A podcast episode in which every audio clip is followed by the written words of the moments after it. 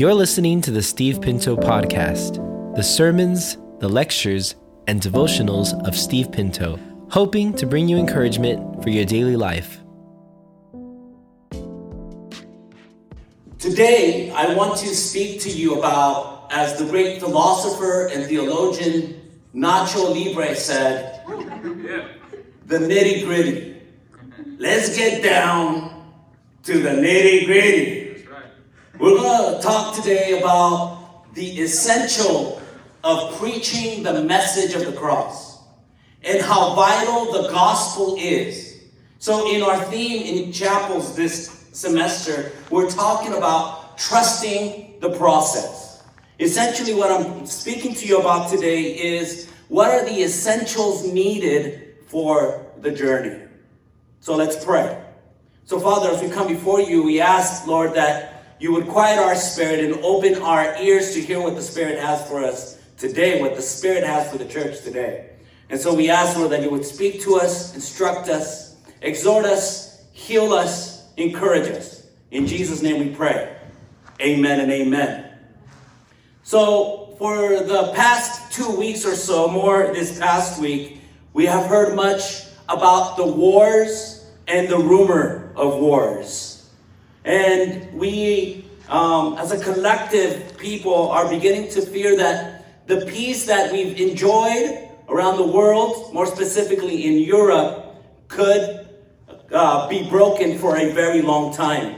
In fact, I heard this week an American official say, You are likely in the last few hours of peace on the European continent for a very long time.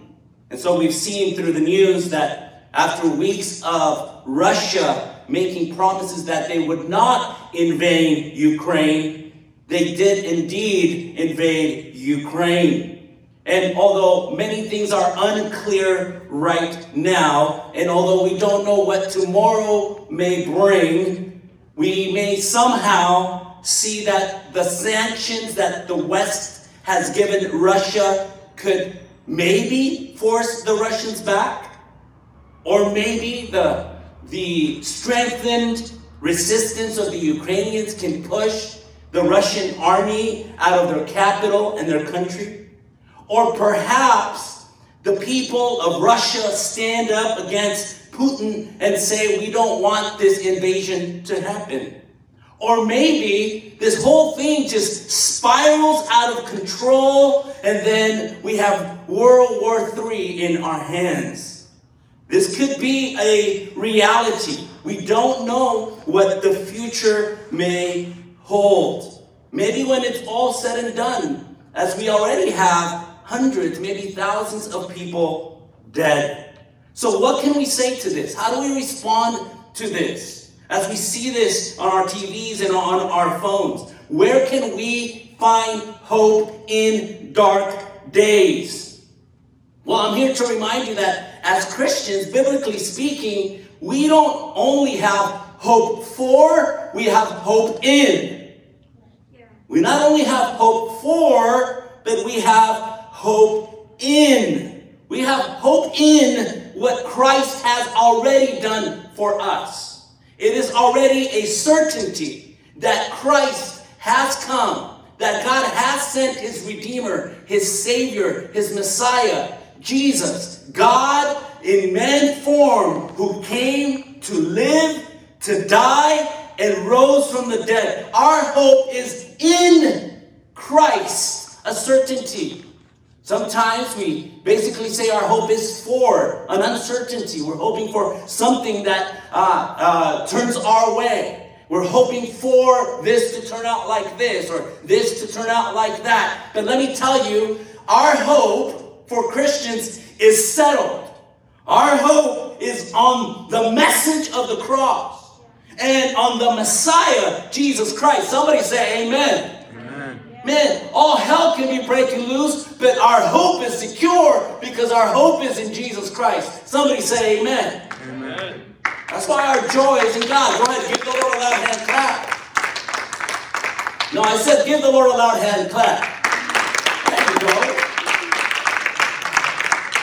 Our message is on the message of the cross, the gospel, on the life, the ministry, the death, the resurrection of Jesus Christ. This is the beauty of the gospel. This is the simplicity of the gospel that sometimes we stumble over. And so, yes, we have hope for the, the kingdom come, but even as we go through unsettling times, we have hope in the cross and what God has done. I'm reminded of Matthew chapter 24 as the apostles and some of the disciples are asking Jesus about some uh, uncertainties and some stuff that's going on around them that they don't fully understand. And then in Matthew 24, verses 4 through 8, Jesus gives somewhat of a warning uh, somewhat of a reality check to his disciples as he says there in Matthew 24 uh, Watch out that no one deceives you, for many will come in my name claiming I am the Messiah, and I will and will deceive many. Verse 6 You will hear of wars and rumors of wars, but see to it that you are not alarmed.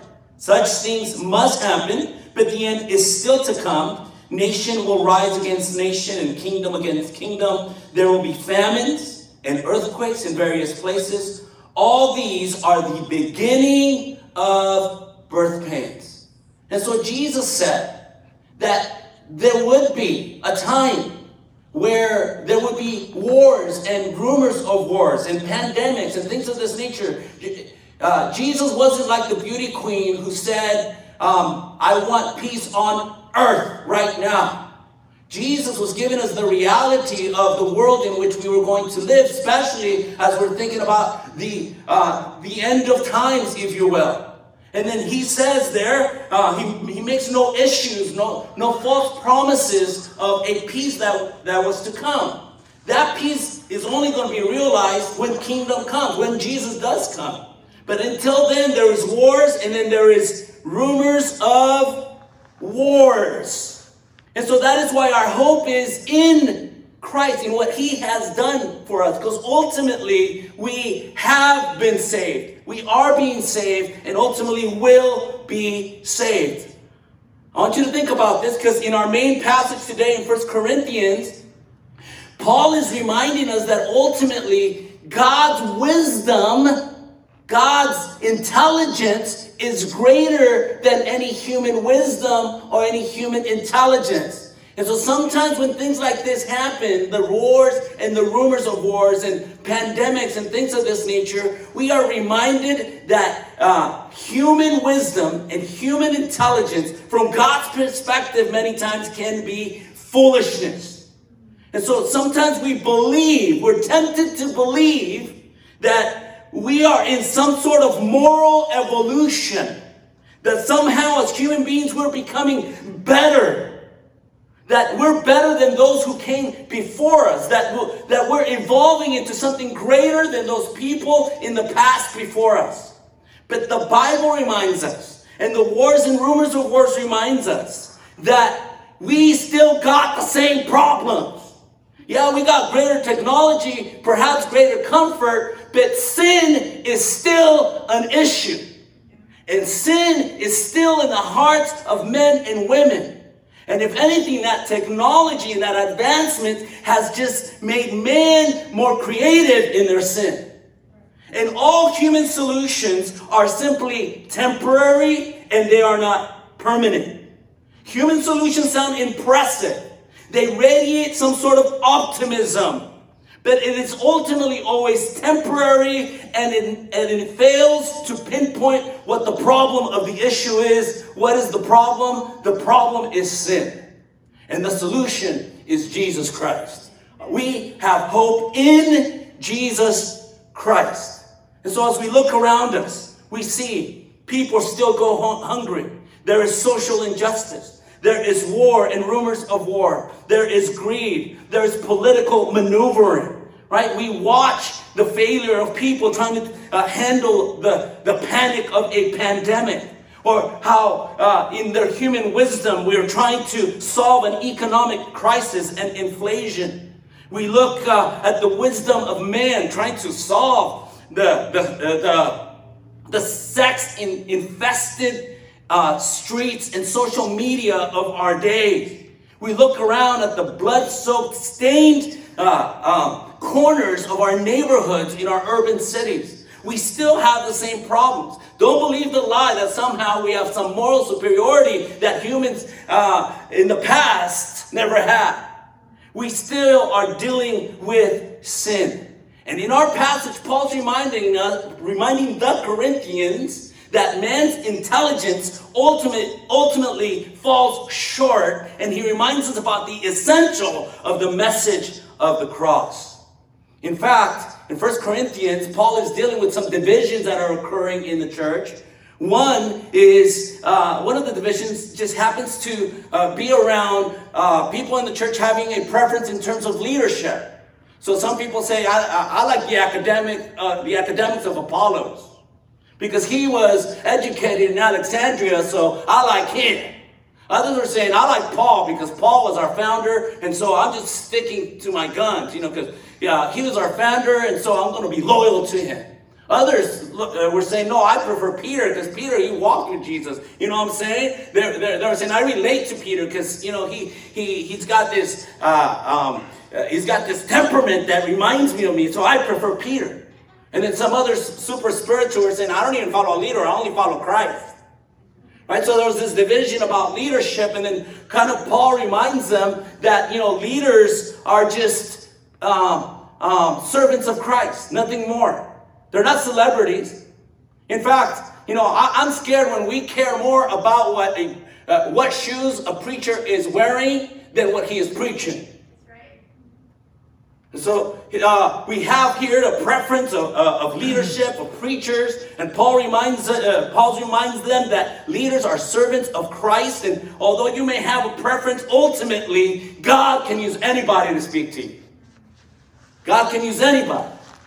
Now, the second reason for the for division within the Corinthian church was more philosophical, perhaps, maybe a, a, theological practice division there that kind of Paul begins to deal with in 1 Corinthians chapter 1 and verse 17. I just quickly want to highlight some of these divisions that I think are going to help us to keep the main thing the main thing. Or again, as the philosopher and theologian uh, Nacho Libre said, let's get down to the nitty gritty. What is really important?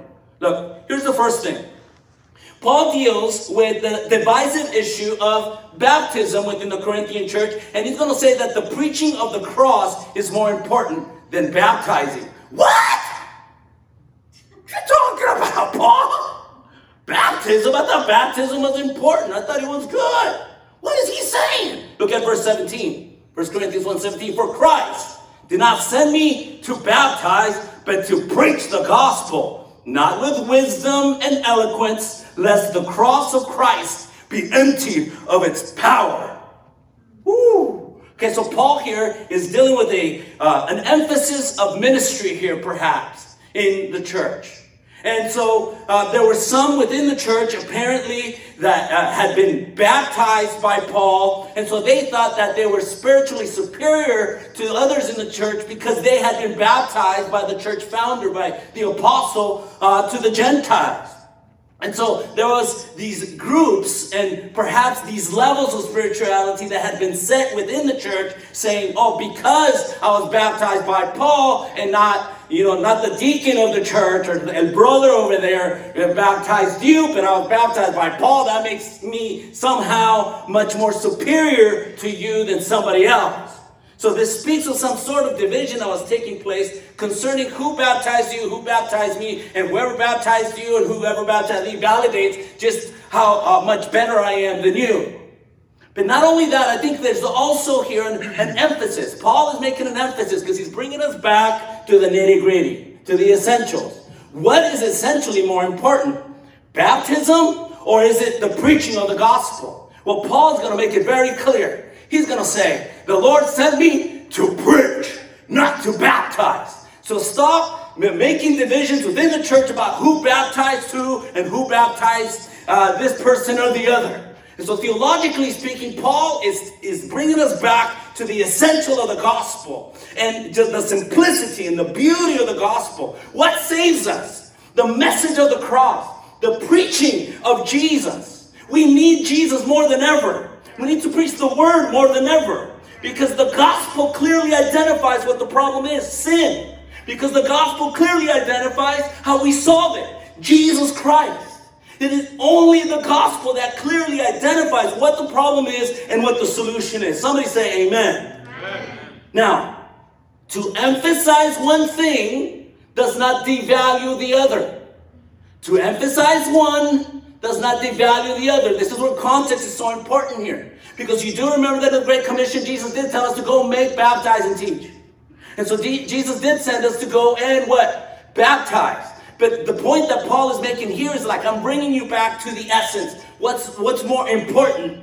Well, um, in, in, church history, we use, uh, we use uh, some terms that sometimes can mean, uh, uh, it, it, it, it's difficult for us to kind of understand its application. For example, uh, in, in, some uh, religious circles, we use the word sacrament to explain the baptism of somebody or the uh, communion or the partaking of communion.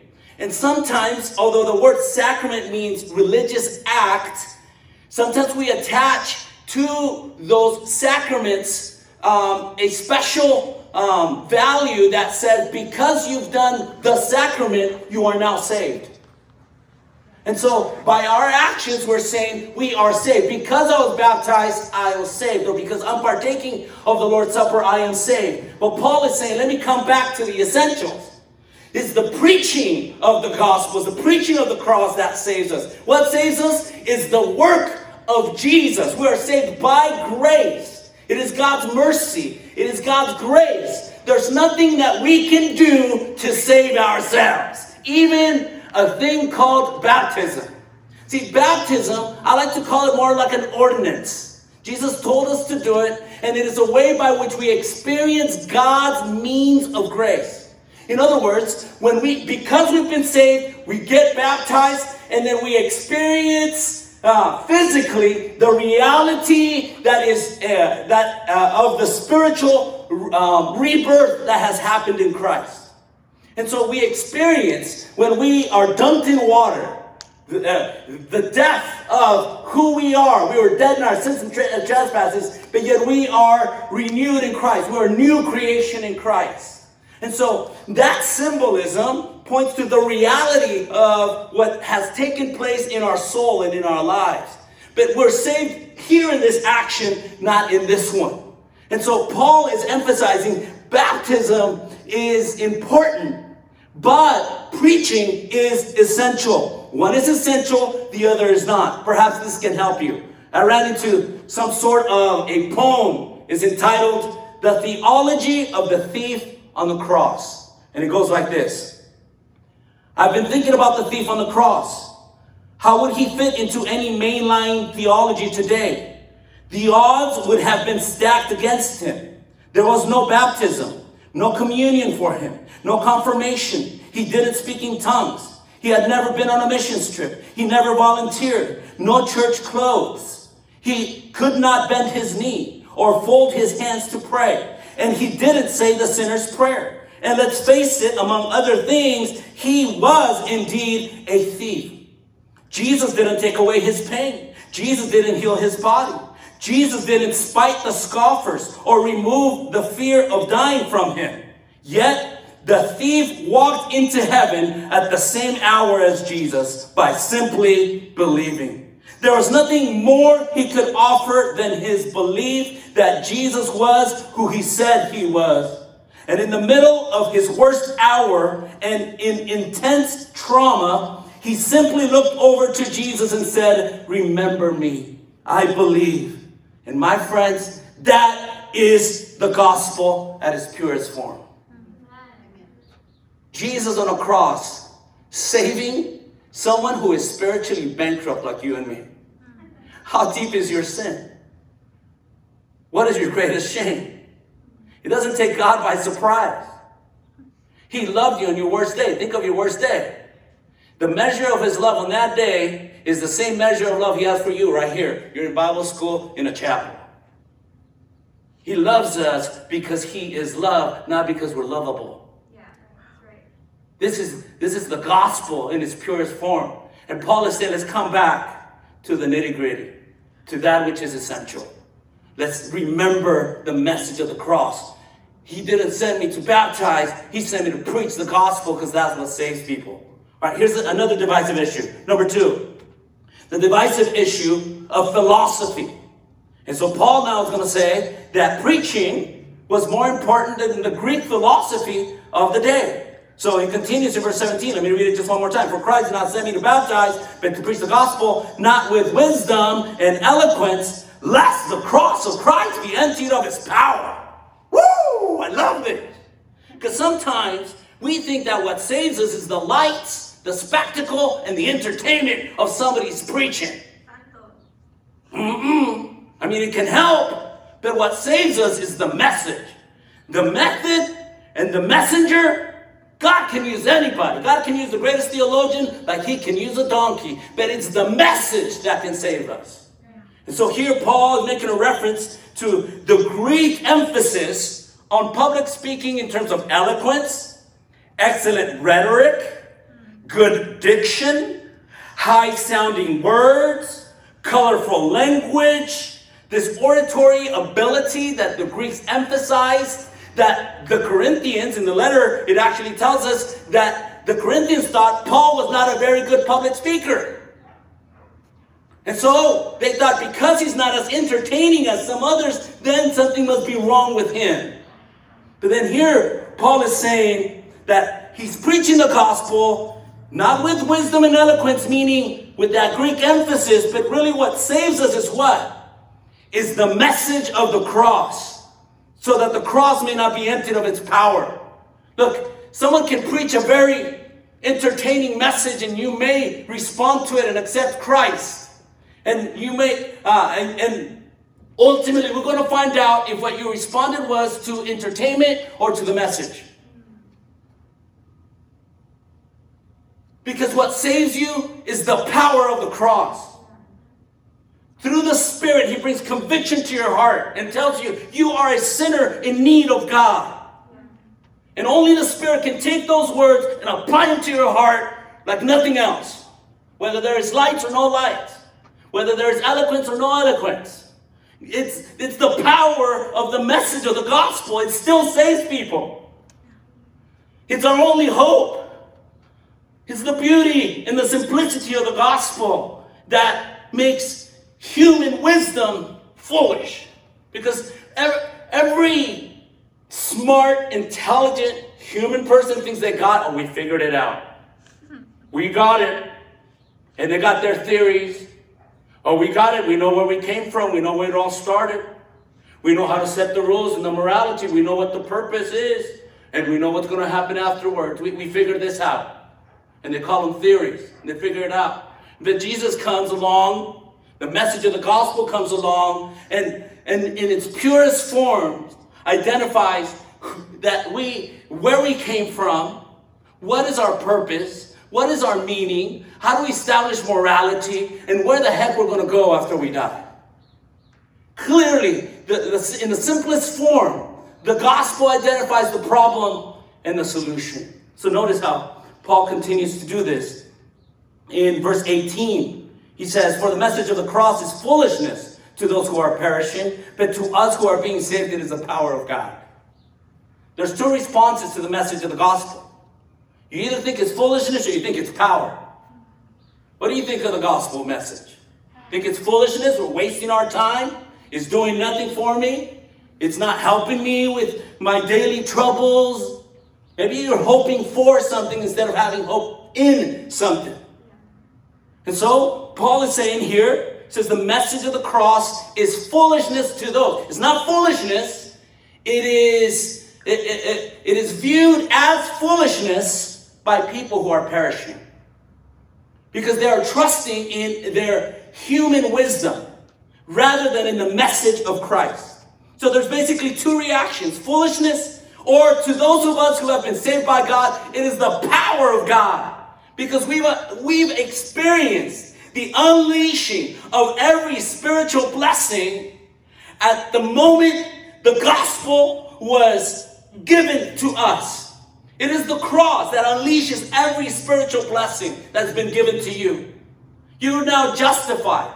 You're being sanctified. You will be glorified. You've been given the power to be called children of God. You've been forgiven. You've been given the garment of righteousness. Your sins have been erased. What should have been judged unto you was given to Jesus. You have been given the gift of eternal life. All this has been unleashed at the cross.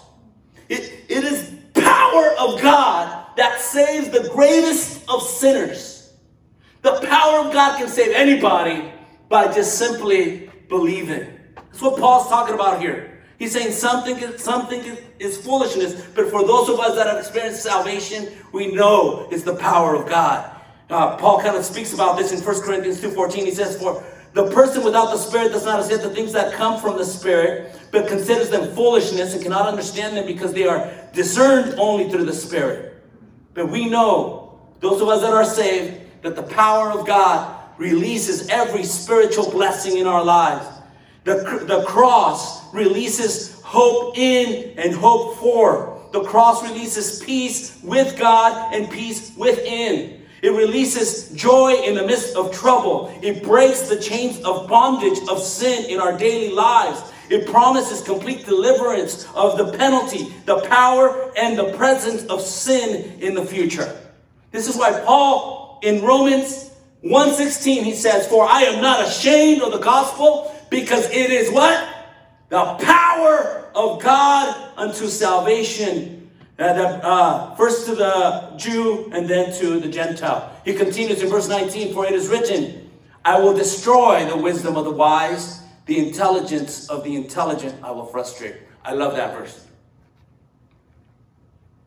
Right here, Paul's, as, as the young people would say, right here, Paul's getting gangster. He's saying, I'm going, for it is written, he's quoting Isaiah 29 14, that God frustrates the wisdom and the intelligence of man. They think they got it figured out. Oh, we got we got the theory. We got it. We call, we're going to call it the evolutionary theory. Okay? And then we're going to say we came from nothing. We're here by chance. Okay, good. Excellent. Okay, so if we're here by chance, there's then ultimately no purpose to life. Okay, excellent. No purpose to life. Got it. All right, so if there is no moral authority called God, then who gets to set the rules for this thing? Well, anybody, whatever you want to make it. Okay, good, excellent. This is my thing. Okay, then what happens after we die? We gotta figure. We gotta figure. We figure this out. All right. So what happens after we die? All right, then uh, we, they just turn off the lights and that's it. All right, excellent. We got it. And then we call them the wise people. And they call us foolish. We got it figured out. And then God says, wait, wait, hold on. I'm going to frustrate their wisdom.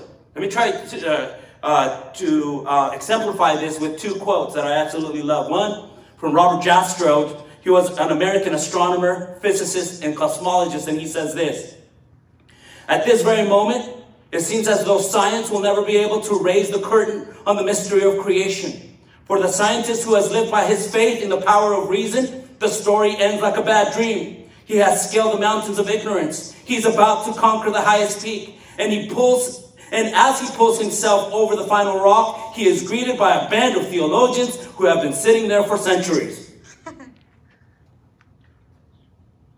He's saying all these wise men and intelligent men are trying to figure it out, one day when they finally get to uh, uh, uh, done scaling the mountain of their intelligence and wisdom, all of us pastors and theologians are going to be like, we told you so, God created us. The problem was sin. Salvation was Jesus. There's only hope in you. That's what he's saying. Furthermore, David Berlinski, he's uh, an author, he's an agnostic, um, he's an authority in mathematics and biology. He says this Has anyone provided a proof of God's inexistence? Not even close. Has quantum cosmology explained the emergence of the universe or why it is here? Not even close. Have the sciences explained why our universe seems to be fine-tuned to allow the existence of life? Not even close. Are physicists and biologists willing to believe in anything as long as it is not religious thought? Close enough. Has rationalism and moral thought provided us with an understanding of what is good, what is right, and what is moral? Not close enough. Has secularism in the terrible 20th century been a force for good? not even close to being close. Is there a narrow, oppressive orthodoxy of thought and opinion within the sciences? Close enough. Does anything in the sciences or in their philosophy justify the claim that religious belief is irrational? Not even in the ballpark. Is scientific atheism a frivolous exercise in intellectual contempt? Dead on. I hope you got that. The cool thing is that we're recording it, so maybe you can go back and listen to that. But it's basically saying exactly what Paul is saying here that God frustrates. God frustrates the intelligence and the wisdom of man because God is more intelligent than the most intelligent man. You know what I'm saying? So he continues. Check this out. He, as I said, like the young people say, he continues to be gangster here. Look at this in verse 20. Where is the wise person? Where you at? Where is the teacher of the law? Where you at? Where is the philosopher of this age? Has not God made foolish the wisdom of this world? Whew. He's getting down to the nitty gritty, the essential, and how the, the message of the cross is more significant, more powerful than the wisdom of man. And so, where is the wise person? He's talking here about the wise people uh, of his time that came from Babylon, from Egypt, from Greece, from Rome. And then, in all their knowledge and in all their philosophy, what did they do to contribute to this idea of salvation or identifying the problem of sin? See, the wise person is the people that I call in modern day the relativist or the humanist who believes that man is the center of the universe and that truth is entirely personal. And so the relativists and the humanists, their gospel is one of political correctness and it promises something that it cannot deliver. This is what Paul is saying. Where's the wise man and what have they done to contribute to saving your soul? In fact, uh, Friedrich uh, Nietzsche wrote, You have your way, I have my way. As for the right way, it does not exist. Because there is no God, because there's no absolute authority, then everybody gets to make up whatever the right way is. But you know what Jesus said I am the way, the truth, and the life. Paul Kurtz, in his book, The Humanist Alternative, he sums up the end result of those who don't believe in God like this. If a man is a product of evolution, one species among others, in a universe without purpose, then man's option is to live for himself. That's what man's wisdom leads us to, to live for ourselves rather than to live for God. Jesus said that if you want to, if you want to follow him, you have to be willing to lay down your life, lose your life. And then Paul asked the question, where's the teacher of the law? The teacher of the law, this is a description of the Jewish scholars and the scribes in Paul's time, who in religion, in a religious sense, went beyond where they uh, they added or they multiplied, they subtracted or divided from the gospel. This is what I call the modern day universalists or the modern day Pharisees, because how many of you know that Pharisees still exist today? See, the universalists, they add and they multiply to the gospel. They say uh, there's many ways to, to Jesus. There's many ways to God, I should say. Any religion can lead to God. The Pharisee says you have to do much more than just believe in Christ. You have to fulfill this list of things and then you're cool. And if you're cool with me, then we'll let you into heaven. That's what Paul is saying here. Where is, where is this teacher of the law? And he's bringing us back to the nitty gritty. And then one more thing he says, where's the philosopher of the age? He's talking about the Epicureans and the Stoics. The Epicureans said that the purpose of life was uh, hedonism or pleasure. Why do you live? If it feels good, do it. Why not? We call it YOLO. You only live once. So try everything. That's the purpose of life. Or the Stoics. The Stoics are kind of like the opposite of that is that self-control and dominate. and Don't be moved by absolutely anything. And so Paul is saying, no, let's come back to the beauty and to the simplicity of the gospel, let's come back to the message of the cross. In verse 21, notice he continues, for since the for since in the wisdom of God, the world through its wisdom did not know him. This is why you're essential. Because you're the messenger of the cross. And people are not going to come to know God through the wisdom and intelligence of man, but through the gospel. Notice what he says For since in the wisdom of God, the world through its wisdom did not know him, God was pleased through the foolishness of what was preached to save those who believe. It's the preaching of the gospel that's essential. It's the beauty and the simplicity of the gospel that is viewed as foolishness to those who are perishing. We need to come back to preaching the gospel. Jesus makes a difference. And then I'll finish, I'll finish with this. So, number one was the divisive issue of baptism. The second one is the divisive issue of philosophy. The third one is the divisive issue of phenomena, what I'm calling phenomena here. Now, I'm using this word to mean signs, miracles, the spiritual things, and so forth. And so, notice uh, the divisive phenomena, and then Paul's going to say that preaching is more important than phenomena. So, notice in verse 22 Jews demand signs, and Greeks look for wisdom. But we preach Christ crucified. Notice a stumbling block to the Jews and foolishness to the Gentiles. Okay, so the, the Corinthian church is made out of these two people the Jewish and the Greek. Now, the Jewish have a religious background uh, uh, based on the Old Testament religion. And then the Greeks are basing their life mostly on their secular cultural life based on Greek philosophy and the Roman government and so forth. And so you know, he summarizes for us kind of like what their desires are. See, the Jews want more of the miraculous, more spirituality, more experience. The Greeks, they want the gospel to be more, uh, more intelligent, more academic, more, they want it to sound more wise and intelligent. And so we have one side of the church saying, we want more signs, we want more of the presence, we want everybody jumping, we want God healing people, we want everybody speaking in tongues, we want to experience God. God, if you show us, then we believe. We demand signs. And then we have the Greeks over here saying, no, there's got to be more to this. I got to be full, I, I got to have full understanding of this. It's got to fit in with what the world says. It's got to sound more academic. It's got to sound more important. It's got to fit in with my degrees. And so Jews demand signs, Greeks are looking for wisdom. And then Paul says, But we preach Christ crucified. That's the essence. What are we going to do? We're going to focus on preaching Christ. And then he says, That's a stumbling block. See, if you're seeking only for signs, or if you're only if you're demanding signs, or if you're looking only for wisdom, you're going to trip over Christ. You're just going to fall. It's a trip.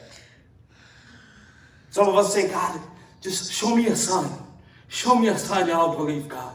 Do a miracle and then I'll believe. Or some of us, uh, others of us, uh, we lose our faith. We're like, oh God, you didn't heal my mom and she died, and so I don't believe in you anymore. Because we demand the sign. But Paul, Paul is saying the sign has already been given. What's the sign? Well, the sign is that God became man in the person of Jesus Christ. There is no greater miracle or sign than that. If you're demanding a sign, then you need to put your hope in what Christ has done. He's already given you the sign and the miracle. It's called Jesus Christ. Come on, somebody. In fact, Paul said this to the Jews in Matthew 12 39. Jesus said this to the Jews in Matthew 12 39. A wicked and adulterous generation asks for a sign, but none will be given except the sign of the prophet Jonah. That is to say, his life, his death, and his resurrection. God, would you just like show yourself to me? He has in the person of Jesus Christ. God, why don't you just come down here and tell me what to do? He did in the person of Jesus Christ. God, why don't you just show me a sign? He did in the person of Jesus. You demand a sign, he's done it already. Is Jesus not enough for you? Santo. And then the Greeks are like, we're seeking for wisdom. It's got to be more than this. And then Jesus, he is wisdom. And in the simplicity of the gospel, he clearly identifies who you are. You are a sinner in need of God. For all have sinned and fallen short of the glory of God. And then he, he and in the gospel, the wisdom, in God's wisdom, he chooses to save us through his son, through the basis of faith and belief. And he says, while we were yet sinners, scripture says, He died for us. He didn't wait for you to get better. He didn't wait for you to start walking straight, going to Bible college. No, He saved you while you were still sinner. He died for you. And then, as it says in Romans, if you believe in your heart, confess with your mouth, you will be saved. This is the beauty and the simplicity of the gospel that sometimes people just trip over. You're looking for signs, you're looking for wisdom, and in the process, you're tripping over Jesus. Let's come back to the nitty gritty. We need to preach the gospel, it's our only hope. Let me say amen. amen. I'm going to ask you to please stand and let's pray. Let's come before God today. And so, Father, we do come before you. We humble ourselves before you, Lord. Sorry for trusting in our ingenuity and intelligence and wisdom. Sorry for putting our, our trust and our hope in the words of man and not on Jesus. Thank you for reminding, reminding us today of the essential of the message of the cross. It is the power of God unto salvation. It's not man's wisdom, it's not man's theory, it's not man's intelligence that saves us, but it is Jesus. For God so loved the world that he gave his one and only begotten Son, that whosoever believes in him shall not perish, but have eternal life. Today we rejoice in the beauty of the gospel the simplicity of the gospel that has saved us. Thank you for saving us. Me, the worst of sinners, you have saved me. That's the power of God. No one is too far that you cannot save. And so we thank you for making us alive. That's the power of God. We were dead in our sins and transgressions, and you made us alive in Christ. Thank you for the salvation that you've given us through our Lord and Savior Jesus Christ. Thank you for the power of God. We'll never be ashamed of the gospel of Jesus Christ, for it is the power of God unto salvation. And keep us focused, Lord. Focused on what you have done. May we not stumble over a demanding of signs and a seeking of wisdom, but that we would be reminded to come to the essence of the gospel, which is you, Jesus. So we love you. We thank you for our time. And in Jesus' name we pray. Everyone says, Amen and amen. Thanks for listening. Don't forget to subscribe. And if you haven't already, check out Steve's new book, The Silent Exodus, now available on all digital platforms.